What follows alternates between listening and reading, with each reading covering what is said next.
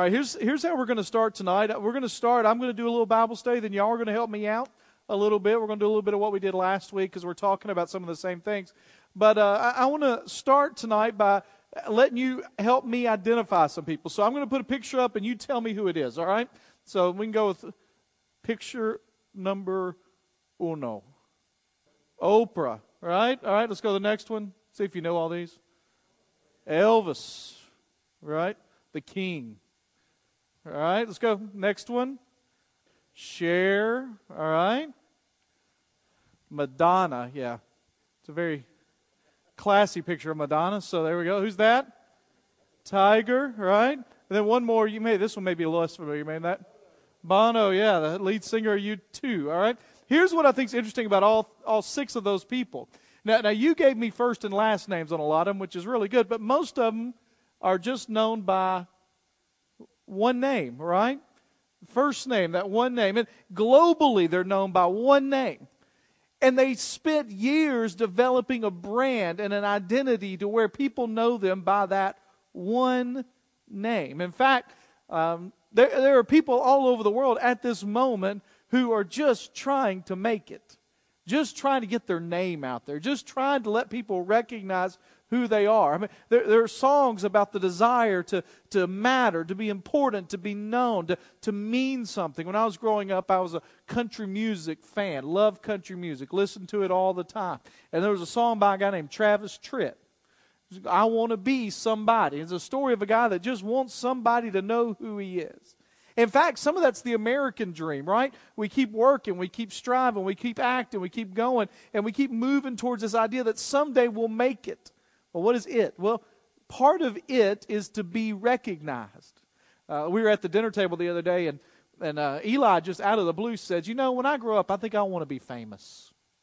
Like, well, where did that come from? And I don't.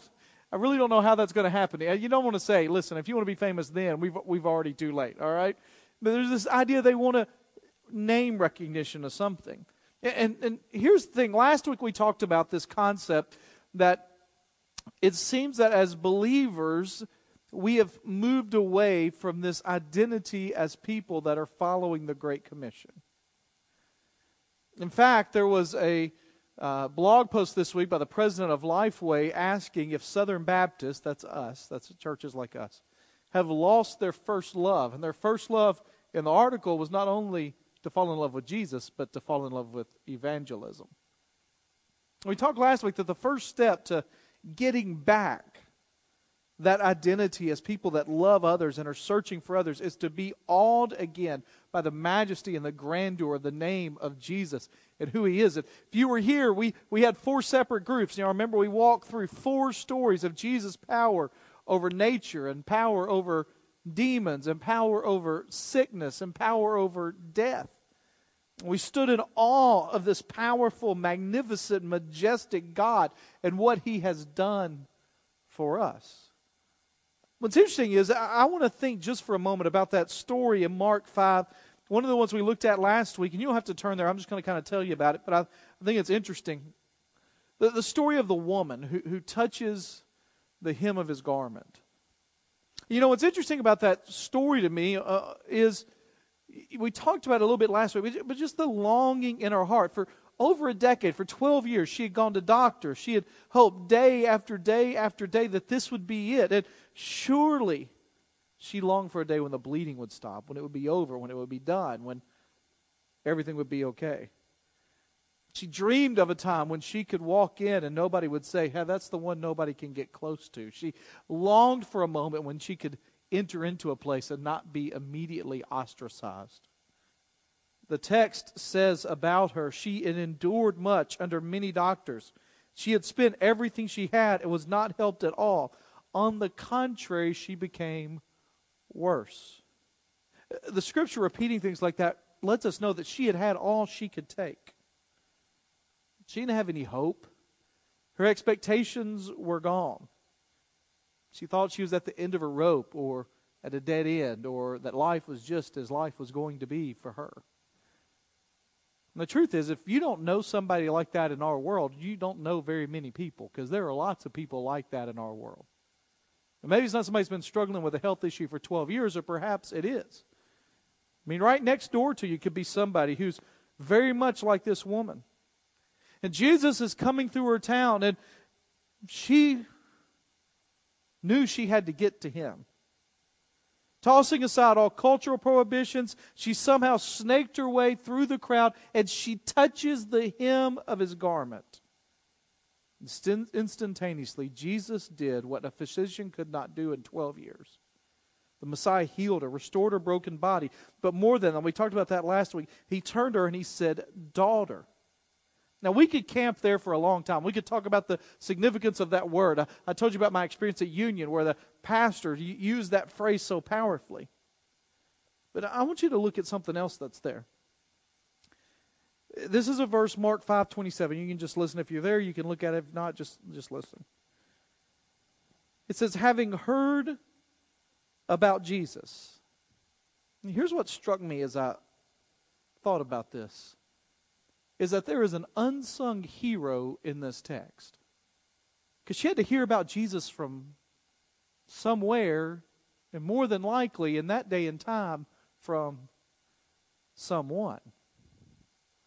Somebody had to say to her, You're not going to believe what I've heard about this Jesus. You're not going to, it's going to be amazing. This guy's coming to town. You don't know who he is? He's the healer. He's the one they think's the Messiah. He could change things for you. Maybe somebody said to her, Jesus is coming. I've heard that he gives sight to the blind. Perhaps he can help you. Or somebody said, I understand that he gives ears to the deaf and legs to the lame. He's even can raise the dead. He's coming to town.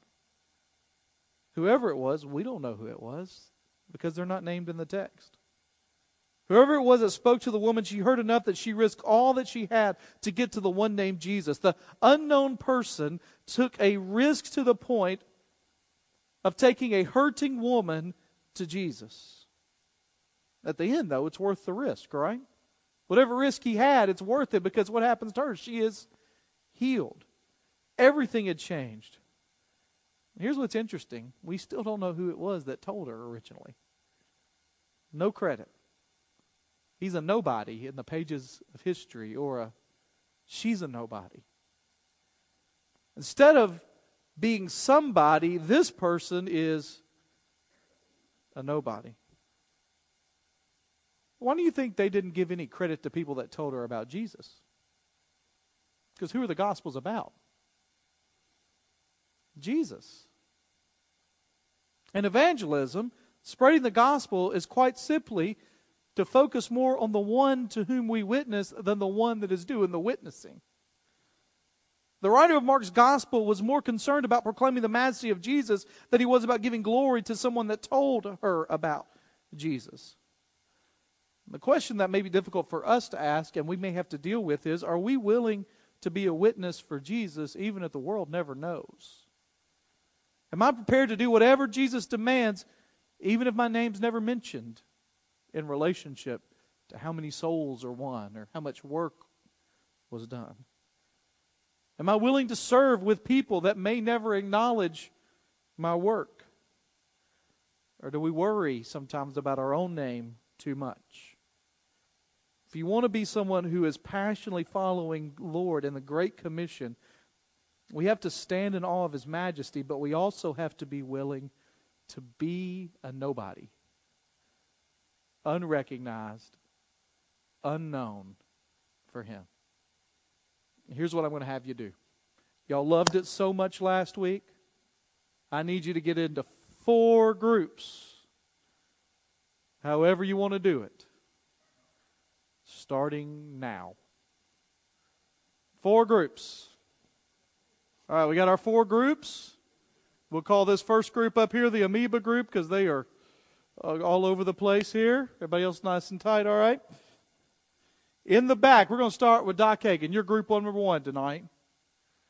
Group number one, your task is to read Philippians 3, verses 2 through 11, and discuss how that relates to being a nobody. Group number two, right over here. Let me make sure I got these. There you go.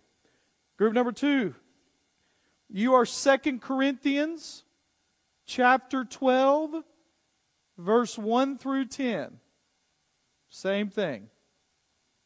What is that? How does that relate to being a nobody? Group 3, Mark 9, 14 through 37. Luke 22, 31 through 62. All right, everybody got what your passage you're looking at? Talk about it. You're going to come back. Somebody's going to tell us a brief synopsis, the cliff notes of your story or your passage, and then how that relates to being a nobody for Jesus. And if you don't have a clue, just tell us what the story is and say, Pastor, you tell me. All right? Y'all spend some time doing that. How it relates to being a nobody for Jesus. About five to ten minutes. Okay? So don't rush through it. Take some time, think through it, talk about it. Take about three or four more minutes. Discuss kind of what the point of the passage is overall and then how that might fit with being a nobody. All right. I, I gave you passages, but they're not necessarily in the order I'm going to call you to report. So, the first passage is the Philippians 3 2 through 11. So that's Doc Hagen's group back there, I believe. Who's your spokesperson? Oh, Ms. Betty Carpenter. Ms. Betty, give us a quick overview of what is Philippians 3 2 through 11 and then how that relates to being a nobody. All right. Okay. So the first thing that the, being a nobody means is not letting our achievements get in the way of the Great Commission. Okay? It's what Paul talked about. You said it. He used to be somebody. In fact, he said, I used to be somebody's somebody. I was a big deal. He, he, that passage in there, he says, if anybody has grounds, I have more. Circumcised on the eighth day, which meant I was a Jew of Jews, nation of Israel, the best nation, tribe of Benjamin, best tribe, Hebrew born of Hebrews. As to the law, I was perfect. As to zeal, I persecuted the church. As to the righteousness, I followed everything. So he says, This is all my stuff. And then he says, um, I consider all of that rubbish. Now, rubbish is one of those good European words, right? And it really doesn't even give the crassness of the word that Paul uses there. In fact, if I used a literal translation of what Paul was saying, y'all, y'all would not think very highly of your pastor. He says it is dung, is the word. That's as nice as you can say it, right? Poopy in our house is what we say. Now, think of what he's saying is that, because we hear that and we go, oh, okay. He's saying everything he had ever accomplished in life before he met Jesus was a pile of dung. Nothing. Now, I want you to think, because in this room, we have people that have achieved things that the world thinks is significant or good, or people would look at and say, You've accomplished this. If you were building a resume today for a job you're planning to get tomorrow, what accomplishments would you list on there? What things would you do to impress people? This is what I've done. And then imagine yourself saying what Paul said about it, and it's nothing but rubbish because of my relationship with Christ. It's a lot easier for us to read Paul doing it than to do it with our own life. Now, we know sometimes it's not hard because we know even those accomplishments are tainted or they're not what they seem. But we all have things we're proud of and to say that it was rubbish is a bold step. So if we're going to be people that, that passionately proclaim the gospel of Jesus Christ to people around us, the first thing is we got to get over ourselves and the accomplishments we have and the things the world looks at and says, woo, that's good. Now, here's what's interesting. As Christians, though, we fall into the trap of the world, and the people with the most worldly accomplishments are the people we want speaking out for us. Why do you think Christians love Tim Tebow so much? Because he won. There's a show coming on tonight that is worldwide popular. It's back. With a bunch of duck hunters that own Duck Call Company down in Louisiana, right? And as Christians, we love them because they've accomplished this great thing in the sight of the world so they can speak for Jesus. But in Scripture, Paul says all that stuff doesn't count. And Paul lived it because he gave it up, right? When he went from persecuting the church to following Jesus, he went from the persecutor to the persecuted. He was willing to be nobody for Jesus. All right, second passage. Mark chapter 9, starting in verse 14. Who's that group? Who's Mark 9? That's y'all. This is up here. All right. Who's spokesperson here? Okay, good, Teresa. Yeah. And accepting nobodies, right? Um, it's a fascinating story because this guy comes to Jesus and says, I need you to heal. And he says, Well, what's going on? He goes, Well, I took him to your disciples and they couldn't do it. And, you know, that's got to be embarrassing if you're the disciples, right? But what's more embarrassing is then Jesus does it and he says, Your lack of faith, your lack of prayer, you, are not doing what you need to do, it's not happening. And then he, he heals the child, gets the demon out. And then he comes upon them and says, So what are y'all, what are y'all talking about? You, you, know, you know, you've done that. You walked up on somebody having a conversation, and you uh, sometimes you get the feeling that they're talking about you.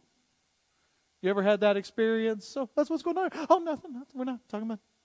I heard my name. No, no, that wasn't, that wasn't your name. No, I don't know. Jesus walks up and says, what, what are you talking about? They were arguing over who was going to be the greatest when Jesus got his kingdom. now, now, the ironic thing about that is it's placed immediately after they couldn't do what Jesus just did. So, who's the obvious answer? Who's the greatest? Him, not them. Right? And then Jesus teaches us this lesson, and we see this and we think, uh, because of our society, how, how sweet and how beautiful, because we love kids, you know. You put, uh, uh, somebody posted a video online today of Natalie Grant. I don't know if she's a Christian music artist, and she was doing this uh, she was singing a song just in a studio, and it was called When I Leave the Room. And it was, I'm going to leave Jesus by your side when I leave the room. And somebody warned me that I didn't need to watch that sitting at my desk because I'd be crying about my own kids in the moment, right? And it's this whole song about kids growing up too fast, which I don't need right now, okay? But we love kids, right? Where they're precious to us. They, they come down the aisle, they, we see them, and they're so precious. You know, you go to a wedding, and you get you get all those guys and girls dressed up, but people really want to see two things, right? To see if the kids cooperate and what the bride looks like. That's all you care about because we love kids, right? In their society, kids were not to be seen nor heard at all. Jesus says, while you're over here arguing about who's the greatest, let me show you who the greatest is. It's one that comes like these kids who just accept and believe. Beware of worldly greatness because it takes nobodies with faith to trust Jesus. Sometimes we get onto the disciples for arguing about who the greatest is among themselves while Jesus is sitting there. But I, I, I've been a part of churches where those kind of disagreements occur. Whose values are more important? Whose stuff is more vital? Whose place is more prevalent? I've been parts of churches that had those kind of complex issues with other churches, denominations that have those kind of issues with other denominations. And Jesus says, while you're arguing about who the greatest is, I'm going to use some people that act and look and respond in faith like children do. In their society, there were very few nobodies, and y'all were right. The nobody with the demon a child with a demon was about as far away from somebody as you could get. All right, third one is Luke 22, 31 through 62. That's over here, right? So, hey, that one was be a nobody, beware of greatness, all right? Understand true greatness. All right, go. Who's our spokesperson over here? Same kind of thing, yeah. All right, just kind of give a quick summary and Yours really is kind of, I, know I should have told you this before you looked at it. It's kind of the beginning and the ending of that that kind of come together that we're going to focus on. So go ahead. Yeah, there's the story of Peter is interesting, and I, I found some uh, things about Peter. Peter was a reckless kind of guy, impulsive, um, and, and, sometimes that was okay, but sometimes it got him in trouble. And, and, and don't hear me saying that always stepping out or impulsiveness gets you in trouble, but unchecked impulsiveness can. Just some ideas. You know, you talked about Peter was certainly confident. In fact, his overconfidence is brazen, as you said. I like that word. That I will go with you to the death. I will go to prison for you, Jesus. Whatever it is, I will. But then you get this sense that all of, in the midst of all this, sometimes when we're outside, we're reading the story, we take off the human limitations of people. But can you imagine how emotionally and physically exhausted these guys were? Jesus gets arrested and you've been there, you're at your wits' end, and something happens that tells you your wits' end has got to move because you've got other stuff you got to do. Right? Just like, you know, you've ever said this, just when I thought I couldn't take any more, bam. They're at their wits' end. They don't know what's going on. Everything in the world is changing. And then Jesus gets arrested. And Peter gets caught in a place where he denies Jesus. In verse 61, it says, The Lord turned and looked at Peter. Now, what's going on in Jesus' life at this moment? I mean, this is, you know, trial. He's been through already interrogation. It's just, these are the final hours of his life. Jesus under arrest, heading toward the cross, and Peter was attempting to blend in with the enemies denying him. I didn't know him. I didn't know what was going on. In the midst, the Lord turns and looks at him face to face, eyeball to eyeball, heart to heart. You ever caught your kids or your grandkids right in the middle of something they shouldn't be doing? Right? And they turn and look at you, and that look on their face is, I ain't got nowhere to go. Right? You ever been caught in one of those ways by a spouse, or maybe you remember a parent doing that? Here's what's amazing about Jesus. In Mark 16, Peter gets to the depth of your sin and your fallenness in that moment. But in Mark chapter 16, when Jesus rises from the grave and he tells them to go tell the disciples to come, he says, Go tell the disciples, and I've always loved this, and Peter. Here's what it means to be a nobody in this sense is we have to understand that we are sinful people and we can't try to make ourselves better than we are before Christ. Just admit that's who you are. Trust on the Lord to, to heal it and take it. Now, that doesn't mean you go out and sin all you want. Go, that's just who I am. But it means you realize before the Lord that you're standing. One last passage, and then I'm going to wrap it up. And that is 2 Corinthians 12, 1 through 10. Paul here describes, most people think this vision of the one that's in heaven is him, that he was taken to a place that he had a vision that others wouldn't have.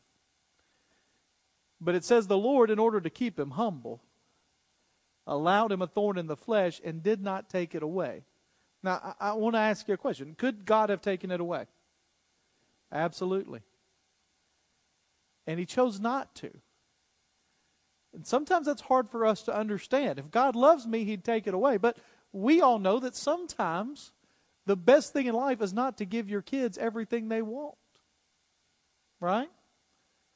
And Paul apparently needed this humbling experience. You know what's fascinating to me is if you look through Scripture, some of God's greatest servants were people that had deficiencies. Right? Moses couldn't talk. Gideon's army was too big. Can you imagine that? Can you imagine the President of the United States getting on and go, We were about to go attack them, but our army's just way too big. We got too many people. We're going to downsize all across the board to the smallest possible force we can find, and then we'll go attack. Can you imagine Rush Limbaugh the next day? Cutting defense. But he did, right? Gideon goes out there. He says, Gideon, you're about to attack. You're going to win, but you got too many guys. I got to weed them out. Take a bunch of them go. Oh, there's still too many. David goes to meet Goliath with a sling. Now, it wasn't, you know, it's not one of these little ones you buy at Cracker Barrel. Okay? It, the rocks would have been about that big. He would have slung it like this and thrown it. And so it's not like it was a pebble that donked him on the head, right? But still, verse Goliath, it was not much. More than once, God reminded his people that the battle was his, not theirs, and that we have to be willing to be broken in who we are before the Lord. Being a nobody means that we put our past achievements and our current achievements in the rearview mirror and say they're nothing before the Lord. That we realize that greatness has nothing to do with worldly understanding of greatness, but it means being like a child in faith, loving God. It means being aware that our sin is a reality and we're not going to hide it and we're not going to be overconfident in who we are, but we're going to trust in Christ. And it means that even in our deficiencies, we will trust Him to go forth. But perhaps the most important thing about being someone that's a great commission Christian and nobody is to have a passion to see people come to know Christ. I want to read you a passage, then we're going to be done. Just three verses. I, I just want you to think about what he says. This is Paul. I speak the truth in Christ. I am not lying. My conscience confirms it in the Holy Spirit. So Paul's basically said, I'm telling the truth, the whole truth, and nothing but the truth, right? I have great sorrow and unceasing anguish in my heart. For I could wish that I myself were cursed and cut off for Christ, so that my brothers of my own race could be saved. Paul says that his desire for his Israelite brothers to be saved is so great that he even wishes at times he could be cut off from Christ so that they could be saved. That, that's sacrificial love. And I wonder, I'll just be honest, every time I read those verses, it convicts me to no end. Because the truth is, if I had that kind of compassion for my neighbors, for my friends, for people without Christ, I'd be doing a whole lot more than I am. When we say we care about the lost, that we love the lost, that we love the world, that we want to see the world come to Christ, but are we that bold? If I knew my entire family would go to heaven, I'd be willing to spend eternity separated from God. Now, Paul never says that can happen. Understand, okay? He just says that his desire is so great for them that if being cursed for him would make it happen, he'd do it. Now, we have an example of that in Scripture, right? Because isn't that the love Christ showed for us? That he became cursed. He who knew no sin became sin. The question is, is our desire for others that strong?